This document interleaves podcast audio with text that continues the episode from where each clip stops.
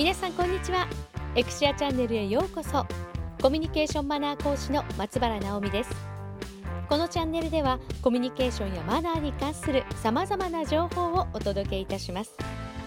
さて、今回のテーマはプレゼンテーションで上がらないコツです。コミュニケーションやマナーと並んで、私が指導する分野がプレゼンテーションや話し方です。企業で営業プレゼンテーションをされる方々、スピーチの機会が多いエグゼクティブの方々、プロの司会者や講師など幅広くさまざまな方を指導します。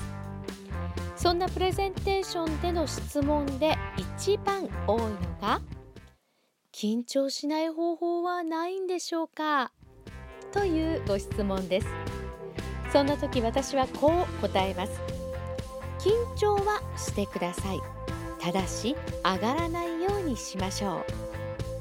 実は私も常に緊張はしているんです。緊張というのはとても大切なもの。緊張感がなければいいテンションキープもできませんし、オーディエンスを意識したプレゼンテーションも実はできないんです。ところが、この緊張が上がるという状態になってしまっては問題です。もう頭が真っ白で何を話しているのか自分でもわからないなんてことになっては大変ですよね。そこでおすすめするのが、次のみっつのポイントをコントロールすることです。ひとつめは重心。人間は上がってしまうと足元が上つき、上半身が硬くなりがちです。この時一番力が入っているのは肩のあたりでしょう。これでは重心のバランスが悪くなってしまい、気持ちがふわーっと上がりやすくなります。バランスを取るには、丹田、おへそから下、下半身にしっかりと力を入れましょう。ぐっと腹筋と太ももの内側、内転筋に力を入れて、力のバランスが上半身よりも下半身に入っている状態を作ります。多少力が肩に入っていても、下半身の方にしっかり力を入れることで重心は安定します。足の震えも抑えられるので、気持ちも落ち着きやすくなりますよ。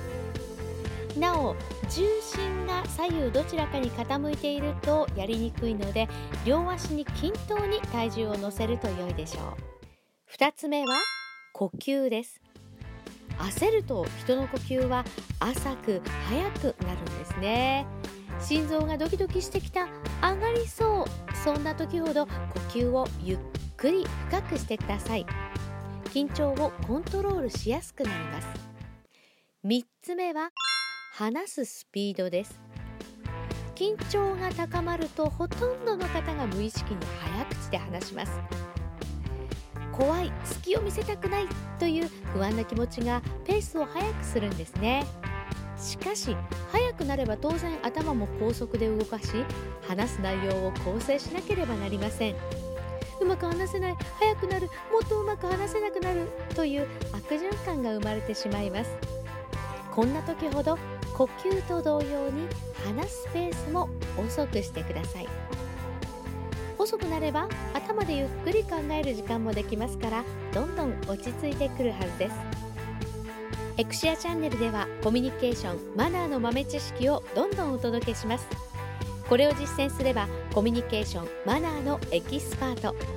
YouTube 動画サイトでもマナーやコミュニケーション、話し方などのコツを分かりやすくご紹介しておりますので、合わせてご覧ください。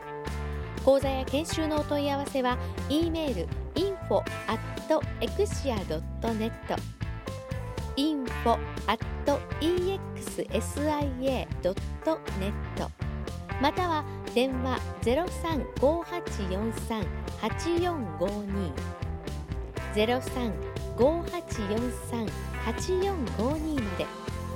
なお、電話の場合は研修中など通話できない時間帯もございます。